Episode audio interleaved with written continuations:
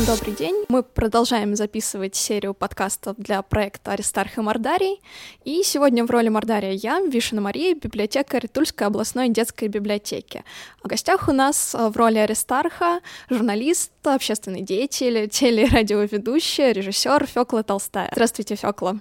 Да, здравствуйте, Маша, спасибо за приглашение. А, интересно, что а, вы не назвали еще важную такую часть э, моей работы. Я работаю в Государственном музее Толстого, и, э, и в Туле, здесь рядом с Ясной да, Поляной, я себя да, чувствую да, больше да. всего именно в этой роли.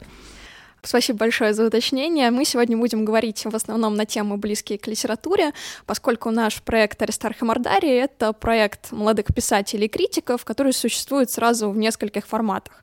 Это электронная и бумажная книга, канал подкастов и паблик ВКонтакте. Я тут сразу перейду к вопросам. А какие форматы вообще ближе вам? То есть что удобнее, читать или слушать? Если читать, то с экрана или на бумаге? Ну, в основном все-таки, конечно, чтение, и, э, но сейчас начинаю стараться что-то слушать. Э, но мне кажется, что вот, э, я не знаю, мне кажется, что это просто связано с тем, на что хватает времени. Вот когда э, вдруг садишься за руль, сразу думаешь, о, есть время, что же я буду слушать? А когда как-то распоряжаешься собой, то, конечно, легче читать. А разница между бумагой и экраном как-то давно уже стерлась для меня. Все-таки скорее это разница между тем, что нужно прочитать, и тогда это 90% с экрана, экрана, или в свое удовольствие тогда желательно, конечно, бумага. И не сидя за столом, а просто лежа на диване. Но иногда, слава богу, бывают такие работы, которые требуют, там, вот берешь книжку э, бумажную, как следует, ее спокойно, спокойно читаешь. Мне, я думаю, что этот вопрос, бумага или экран, он скоро исчезнет сам собой. Это просто вопрос э, поколений. Вот я принадлежу к поколению, где одно и то же, ну, небольшая разница, ну, какие-то оттенки есть приятные того и сего, а поколение, мне кажется, ваше и дальше не будет понимать, в чем вопрос. Ну, я, наверное, здесь соглашусь, хотя для меня самой все-таки бумажный формат остается главным. А с другой стороны, то, что читать э, именно надо, не хочется покупать книгу, а надо прочитать обязательно, я тоже предпочитаю с экрана. То есть тут, наверное, у меня похоже на то, что вы сказали. Ну, потом путешествие какое-то, если вы куда-то едете, понятно, что раньше я помню, что мой чемодан состоял, какая-то часть его э, книги были, а сейчас же этого нет совсем. Ну, я с собой даже в какие-то путешествия, на самом деле, книги таскаю не особенно много, но бывает. То есть электронную иногда, но чаще тоже бумажное что-то отбираю не слишком большого объема. А, давайте тогда перейдем к следующему, тоже связанному с этим вопросу. А, я, да, простите, uh-huh. может быть, я еще хотела сказать, что вообще про форматы очень интересно думать, потому что совершенно непонятно, что происходит с форматами. Я как журналист за этим внимательно смотрю и пытаюсь уловить, а что же сейчас нужно делать. С одной стороны, все говорят, что нужны очень короткие форматы. Вот если говорить даже не про то, аудио это видео или, или текст, а, например, про длину. Э, с одной стороны, э, да, понятно, короткие двухминутные ролики, трехминутные, один экран текста мы читаем, ну, максимум два, если, если в таких еще экранах монитора э, считать или компьютер. А с другой стороны, смотрите, как идут прекрасно какие-то интервью на полтора, два, два с половиной часа, которые сейчас просто собирают огромные, огромную аудиторию какого-нибудь, не знаю, там, Дудя или, или Коли Солодникова. И, и вдруг кажется, откуда люди берут эти, эти полтора часа? Вот для меня это тоже немножко загадка, потому что я не успеваю все это слушать и смотреть. Но, тем не менее, и мне, и мне кажется, что очень многие сейчас выкладывают сразу в трех форматах. Хочешь аудио, хочешь, хочешь видео, хочешь глазами. И на любой вкус. Ну, это, мне кажется, тоже очень удобно, потому что я сама предпочитаю больше читать, чем слушать. Как-то я проще мне сосредоточиться на тексте именно визуально. Но вот э, с интервью, думаю, может быть, здесь еще люди как раз, которые привыкли к аудиоформатам, вот у них интервью, подкасты, они как раз идут тоже параллельно с какими-то занятиями, то есть а, вписываются удобно в график рабочий во время. Да, понятно. Или ты там, не знаю, готовишь себе ужин и, и что-то да, слушаешь. Да, да. Конечно, в аудиоформатах, э, ну, а в видео еще больше, у тебя просто больше информации информации. Если тебе любопытен человек, то, конечно, тебе приятно посмаковать то, как он это говорит, и посмотреть на него. Это да. А, ну вот, собственно, вы же тоже занимались рядом проектов, которые связаны с переводом каких-то книг из бумажного формата в электронный, с оцифровкой, с организацией онлайн-чтений. А, расскажите, пожалуйста, о них подробнее. То есть, что это вообще было, какой это эффект дало? Целый ряд проектов был сделан за последние годы. Мы начинали с э, оцифровки 90 томного собрания сочинений Толстого. Нам казалось, что важным, чтобы это было в удобном, доступном виде в интернете. Особенно учитывая, что Лев Николаевич, в общем, вполне, ну не то, что прямо это завещал, но отказался от авторских прав. И вот это само 90-томное собрание сочинений имеет на каждом из э, томов помету воспроизведение разрешается. Потом были форматы, э, как раз, потом мы делали форматы, например, таких читательских марафонов и сделали их несколько. К Толстому относилось относился проект Каренина «Живое издание», э, которое делал музей усадьбы Ясная Поляна вместе с компанией Google. И потом еще мы сделали большой такой марафон э, с «Войной и миром». Это ВГТРК, наш главный медиа-холдинг страны, этим занимался. Но здесь вот очень важно, недаром мы с вами так с удовольствием стали говорить о разных форматах, потому что очень важно, чтобы формат соответствовал, чтобы все друг другу подходило. Формат соответствовал книге, а, вообще проекту, который ты придумываешь. Меня иногда спрашивают, вспоминая эти марафоны, хотя уже несколько лет прошло с тех пор, а, будете ли вы повторять? А я всегда думаю, что, ну, во-первых, не знаю, нужно ли повторять, когда ты дошел до какого-то масштаба уже такого до, довольно значительного, если речь идет о войне и мире. А, и так, такую глыбу э, удалось э, прочесть и, э, и сделать такой масштабный проект. Но еще кроме того, мне кажется, что очень важно, чтобы текст соответствовал вот той форме, в которую ты пытаешься в проекте его представить. И когда мы делали огромный общенациональный проект, охватывающий большинство регионов России, и связывали его с чтением «Войны и мира», то это было как бы правильно, потому что широта этой эпопеи толстовской, то, что она всеобъемлющая, рифмовалась с тем, что мы делаем ее на всю страну, привлекая не только географически самых разных людей, но и социально – и тоже под это подходит прекрасно «Война и мир», потому что там есть и высший свет, там есть и э, там, генералитет, и там какое-то армейское э, руководство и высшие чины государства, но есть и крестьяне, есть и солдаты простые, есть и... То есть вот так же, как в «Войне и мире», вся эта огромная, широчайшая палитра типажей людей, там вот по-разному считают персонажей «Войны и мира», но кто-то говорит, что их 500, кто-то говорит, что больше. Ну, это понятно, что это вопрос, надо договориться о том, что мы называем персонажем. Там, если у человека есть имя, это достаточно, или, или, может быть, даже без имени кто-то выделяется. Но тем не менее. И вот это замечательно, замечательно рифмовалось с, с тем разнообразием чтецов, а, которые тоже принимали в этом участие. И э, мне кажется, что э, вот несколько было таких моих проектов, э, которые связывают современные технологии с э, классическим литературным наследием. И казалось бы, что это вещи, расположенные просто на полюсах. Одно это там, ну, в таком обывательском э, представлении, конечно, не, не в глаза сотруднику библиотеки это говорить. Одно это там пыльные книги на полке, а другое это современные гаджеты с совсем другими форматами. Но оказывается, что эти полюса прекрасно соединяются, очень друг друга обогащая. И э, поэтому, когда, когда, скажем, в этих марафонах чтецких принимали участие очень, очень многие, сейчас это называется opinion-мейкеры, а, люди, мнение которых важно, и среди молодой аудитории совсем какие-то видеоблогеры, какие-то какие музыканты, какие-то вот такие вот э, люди, которых, которых любит молодежь. И для них это было круто, потому что, ну, они понимают, что где Лев Толстой, а где, где они. Вот, вот оказаться в одном проекте — это здорово. Но при этом это, это прекрасно, мне кажется, работает на молодую аудиторию и как-то дает понять, что это не, не какая-то давно уже ушедшая скукотища, а что там есть жизнь. В этих текстах, в этих книгах есть жизнь. Вот. А для больших таких компаний, как, скажем, Google, с которыми мы начинали, или ВГТРК, э, это тоже, конечно, прекрасная возможность возможность сделать такой огромный масштабный проект и Google показать, как технологии интернет объединяют просто в буквальном смысле весь мир. Но, конечно, приятно это делать на материале великолепного, потрясающего толстовского текста, а не чего-то другого. Ну, не телефонную же книгу читать. Вот. И потом еще был э, и продолжается замечательный проект, который мы делаем с, благодаря компании Samsung.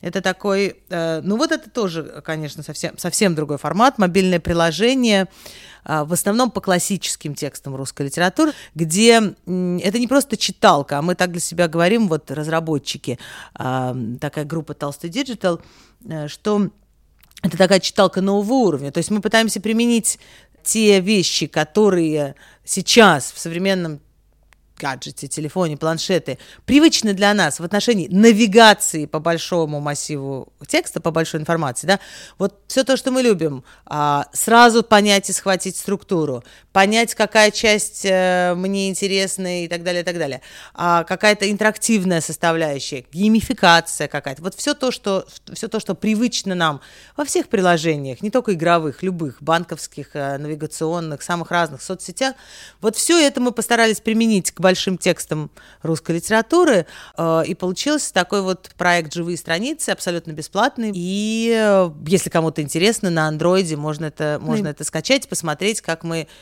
начали мы там, конечно, с «Войны и мира», мы же так э, начинаем с чего-нибудь небольшого попробовать. Целый год делали это, вот, а, но сейчас больше 20 книг э, 19 века, 20 века, Достоевский, Пушкин, Гоголь, и современный автор, вот что очень приятно, что вместе с издательством издательством АСТ с Елены Шубиной. А, сейчас вот пока у нас две книжки современных авторов. А, так получилось, что это и лауреаты премии «Ясная поляна», вот как все сошлось. Но еще, конечно, это книги, которые вызвали очень-очень широкий читательский интерес. Это книга, это книга Евгения Водолазкина «Лавр», а, и вот тоже очень интересно было с автором современным обсуждать и показывать ему, как его текст появляется в самых разных мы называем это таких сценариев, как мы разложили этот текст на карту, или мы, мы посмотрели, как, как если вытянуть это на, по линии времени, просто по хронологической э, шкале это вытянуть, или, или посмотреть, как соотносятся герои, вот такой граф связи героев, а, вот, вот, и, и все это Евгений Германович смотрел и говорил, как интересно, вот здесь, а вот, ну я же говорил, что времени нет, времени нет. Да, и книга Гузель Яхиной «Зулейха открывает глаза», а, тоже, тоже появилась в живых страницах. Ну, это вот что-то из того, что мы делаем. Я могу говорить бесконечно, вы меня, пожалуйста, Маша, останавливаете. Ну, все было очень интересно, поэтому даже не хотелось как-то не перебивать, не останавливать, тем более, что вот э, хорошо в конце упомянули современных авторов, потому что, с одной стороны, вот классика, это по ней часто проводятся действительно какие-то общероссийские проекты, а, какие-то марафоны, онлайн-чтения, а современные авторы, они, конечно, продвигаются путем каких-то премий, большой книги, Ясной Поляны, а, а вот как-то участие в таких э, больших э, акциях я, наверное, не так много слышала, чтобы участвовали современные произведения. И а, вот здесь вот опять же напрашивается вопрос. С одной стороны, говорят, что, в общем как-то классика уходит в прошлое, особенно вот такие объемные вещи, как у Толстого «Война и мир», Анна Каренина, а, что людям сейчас привычнее читать что-то такого формата, который сейчас практикует, в общем-то, издательство, то есть разбивает даже одну какую-то книгу на несколько. А с другой стороны, а, как раз современные авторы, которые относятся, стоят на полках современной прозы, они тоже не выбирают а, часто объем большой, останавливаются на каких-то маленьких а, романах, близких даже часто к повестям. Что вообще вы могли бы сказать на тему того, что привычнее читать современному человеку, насколько он вообще обращается к классической литературе, не к отрывкам, а вот к такому сплошному прочтению целого текста, и насколько ему интересны современные авторы, а, современные какие-то произведения о настоящей актуальной жизни. Ну, вы знаете, я думаю, что вы гораздо лучше знаете вкусы читателей как э, сотрудник библиотеки, чем я. Но мне кажется, э, то, что вы описали, мне кажется, все-таки довольно естественным процессом, потому что, конечно, нам интереснее в каком-то отношении читать про наше время.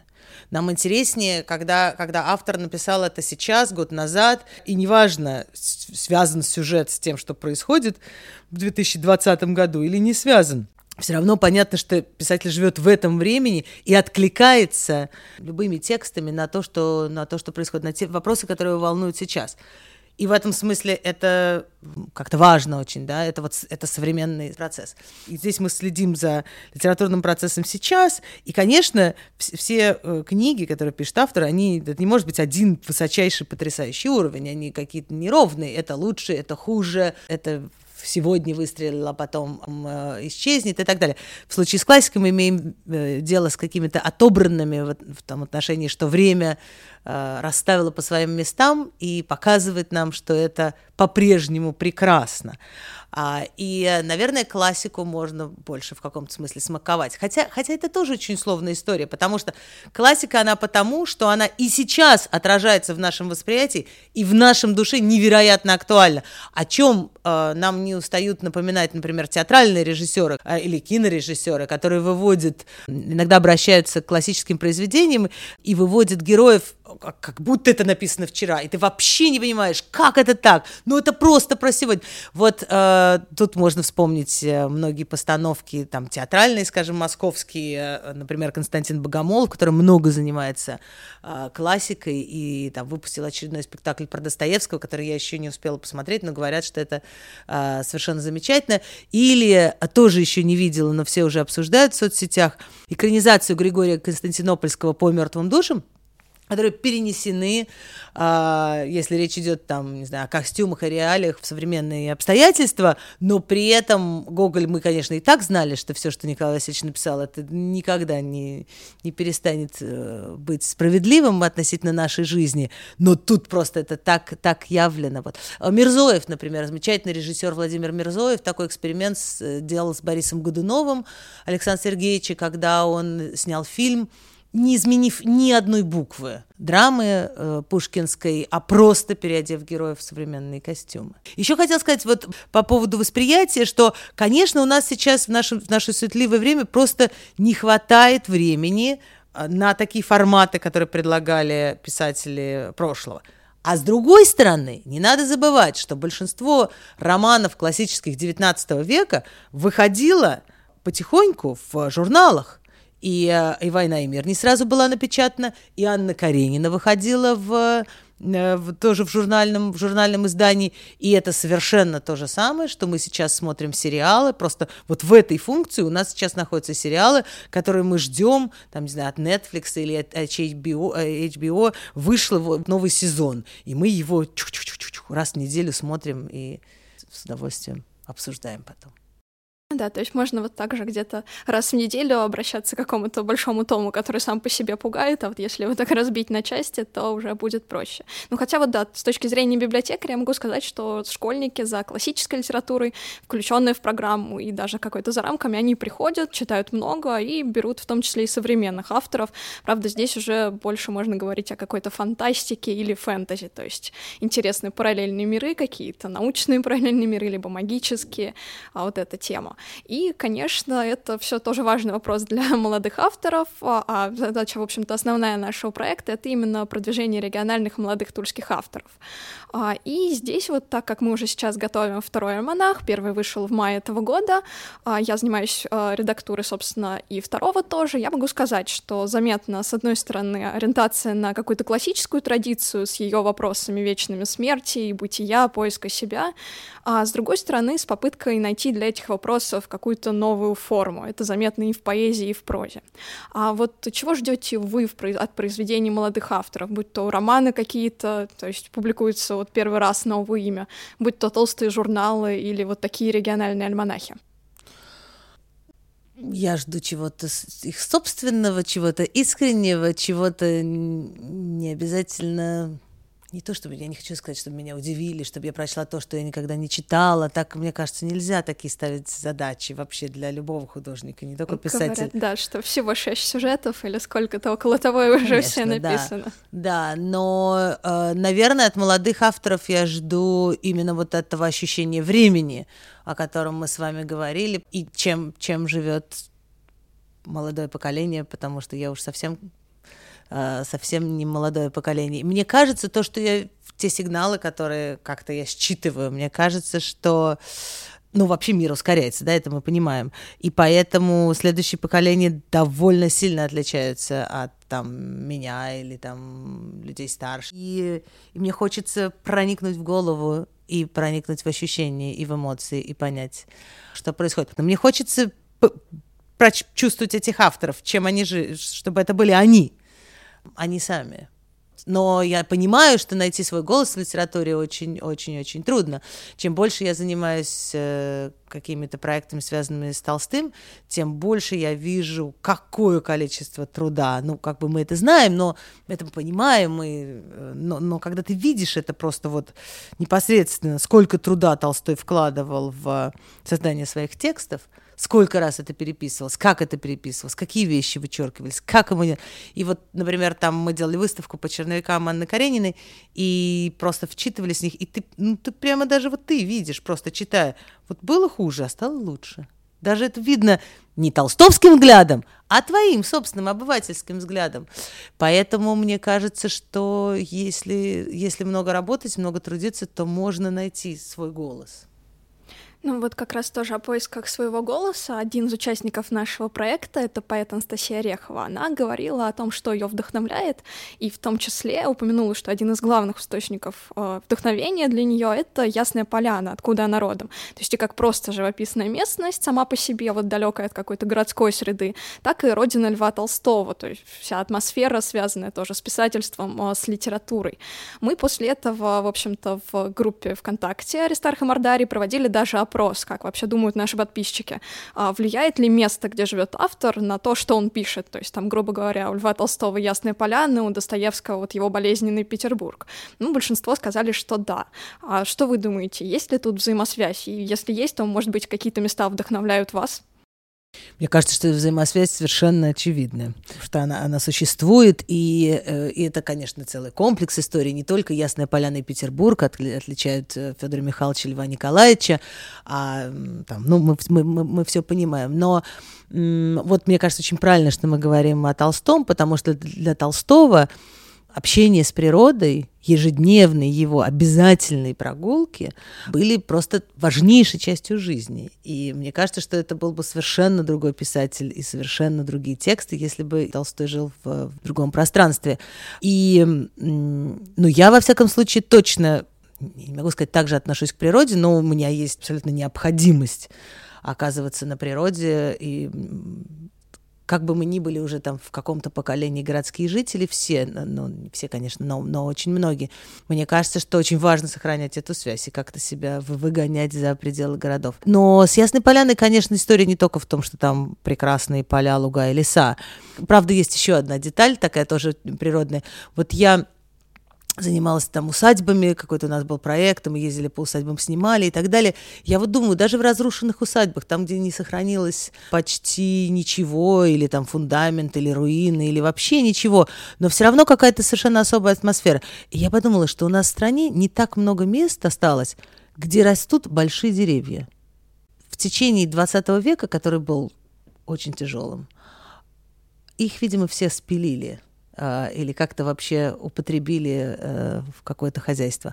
А вот в Ясной Поляне или в Спасском Лутовином меня совершенно поражает, среди прочего, это просто мы говорим о, о природе, масштаб этих деревьев. И ты понимаешь, и это какой-то, и когда ты, ты высоко-высоко закидываешь голову наверх, и крона где-то бесконечно, бесконечно, и ты понимаешь, ты ощущаешь это, что это дерево значительно тебя старше – я в основном вижу вот так вокруг себя деревья, мои ровесники или там, ну, чуть-чуть старше, да, послевоенные какие. А тут вау, с 19 века. И это совершенно завораживает. Это тебя в какой-то другой масштаб помещает. Но, а потом, конечно, в Ясной Поляне, вот как говорится о храмах, да, вот намоленное место. Вот ты чувствуешь в Ясной Поляне, что это место очень налюбленное, надуманное, в том отношении, что это место, которое очень любили многие люди, не только Лев Толстой, в котором очень много думалось, в котором очень много всего чувствовалось.